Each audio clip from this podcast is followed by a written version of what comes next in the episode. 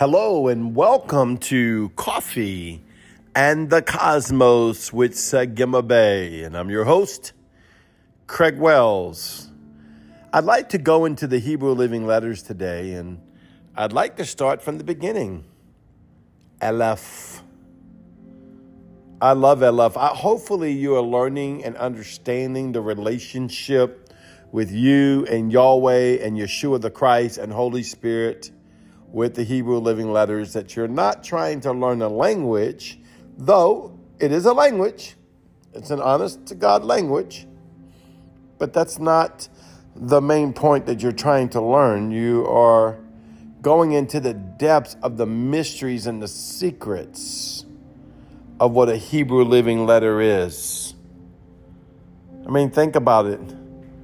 This is a language that's thousands and thousands of years old that was created by Yahweh, not created by man. Most languages were made by man. That's one of the big difference is that it was made by Yahweh. Now, don't get me wrong, that doesn't underestimate or underpower something because it was made by man, because man co creates with Yahweh in his stead. You see that right in the beginning of the word when God made Adam and he breathed into him and he came and took the properties of what it takes to make animals and so on. And he began to have Adam speak into that chemistry and cause it to become a living being. He wasn't just saying, Bambi, your name is Bambi. No, he was causing the full structure. That's another teaching about names, but he had a name he co created with him. So, yes, you can co create, but there's something special about the Hebrew living letters. Okay? I just want to go into one of my favorite books about the Hebrew living letters, which is The Friends of Eber, that's written by some great mentors and friends of mine, Apostle Aaron Smith and Oracle Teresa and Daniel Jedediah Cook, one of my best friends, and Elizabeth Corley and, and Vonnie.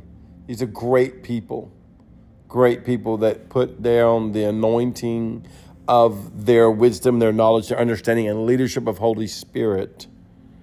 So as I go into Aleph, I go into the burden bearer. I just I just want this to get into your spirit. It's so so powerful as I go into this burden bearer part of it. You know, there's many facets. I love Daniel Cook one of the things he teaches is about the facets of a diamond. It's kind of like the facets of God. They all shimmer and shine in a different direction with a different correction of the light, but they're all unified and joined as one. That's how the body of Christ should be. I've learned so much from that study and by our personal relationship between me and Daniel as being best friends. He's such a powerful man of Yahweh. I honor him. I look up to him. We walk together side by side as we minister in the gospel. I love this man. I love the revelation that's come out of him to the world. He's like the Hebrew living letter guru. And so I honor him. As I go into the book, I, I look at what Elizabeth Corley, which is a Hebrew scholar, begins to write she says, Aleph is quite strength and stillness of the inner core connection of heaven and earth. That's how I sense it right now. Don't you love when you sense things by Holy Spirit? It's like I can sense the quiet strength and the stillness of the inner core connection of heaven and earth. That's the Vav. That's us. That's me and you. That's number six.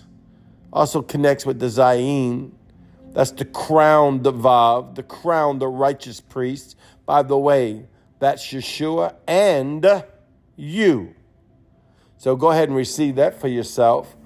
Now, Aleph reminds me of another aspect of Yeshua and the Father and the Holy Spirit because it also represents a burden bearer, also represents the formation of an ox. I, have told you this before, but it's worth repeating. I'm preaching the gospel and I'm engaging Holy Spirit. I'm bidimensionally shifting and it's so incredible. And the revelation coming out of me is so powerful. And all of a sudden, in my mind's eye, I'm not crazy, by the way. I could see as if I imagined this ox, this big ox, like Paul Bunyan sized ox, come run up in front of me and snorted with the fierce look of power and authority and love all at the same time. And it was as if Aleph come to visit. Woo. And relieve you of your burdens. Relieve you of your burdens. It's through Yeshua the Christ by Holy Spirit unto the Father. He relieving of your burdens even right now while I'm frequencing through your body, your mind, your soul, your spirit by the blood, light, and love of the blood covenant of Yeshua, the Aleph comes. He comes to make himself real to you and become that burden bearer. What I love about it, I want you to get this in your spirit. He's not just a burden bearer of the negative, because a lot of times that's when we think about burden bearer, like, oh God, you know, uh, it's a burden bearer, means we're burdened with something, right? And we have this deep burden in us and it's carrying it. Does do that, but also I see treasures on his back. He's carrying, you have so much treasure inside of you that he's carrying the treasures on his back, on side by side next to you for you to go into and pull from anytime that you need of whatever your desire. See, this is why you want to go in the heavenly realm on the other side of the veil so you can begin to see in the heavens out of Zion what Yahweh has for you. And the Aleph comes to bring the resources of Gamal the mighty provision of Gamal, the storehouse of heaven through the Bet, which is Christ Yeshua. And as you begin to learn the Hebrew living letters, you'll see how they all correlate together. And there's many facets, many characteristics, many perspectives. And all of that revelation is by permission through Holy Spirit to you as you engage Holy Spirit over the Hebrew Living Letters and get permission to function with them. And then you must give the Hebrew Living Letters permission to function with you because you are a sovereign King, Son God yourself. For you were made in the image of God through Christ, Yeshua, become reinstated as a son of God in the likeness of your Father and of the Son Yeshua by Holy Spirit. So, as you give permission for the Hebrew Living Letters, they can begin to function in your life. Can we look at a little bit of this more? I love this. It says here strength. The Hebrew word aleph means strong and ox represents a strong burden bearer. The aleph was an ox head in the early ancient Semitic Hebrew. Strong burden bearer. All burdens are not sadness. Yahweh doesn't just come and carry burdens of sadness, He comes and carries a load of joy. Woo! I'm about to zap on out of here. I see it. I see the ox. I see him carrying the heavy load of it. And you might say, well, well, that's not a burden. Hey, let me go ahead and give you a thousand pounds of gold and see if you can carry it on your box. No, it's too heavy. So he's carrying your treasure. He comes to bring good gifts and come to bring treasure, as well as unload you and lighten you from your burdens mentally, physically, emotionally, spiritually. It's another form of God, another characteristics of our God, Yahweh, the Most High. He put himself in all the Hebrew living letters. You will find the fullness of Yahweh in the combination of the Hebrew letters and the seven spirits of God. And you'll learn so much more as you apply them to your life by the Spirit, not by the natural realm. Nothing wrong with learning the academia of anything, but you want to go and learn the Spirit. You want to learn the Spirit by the Spirit, out of the Spirit, in the heavens.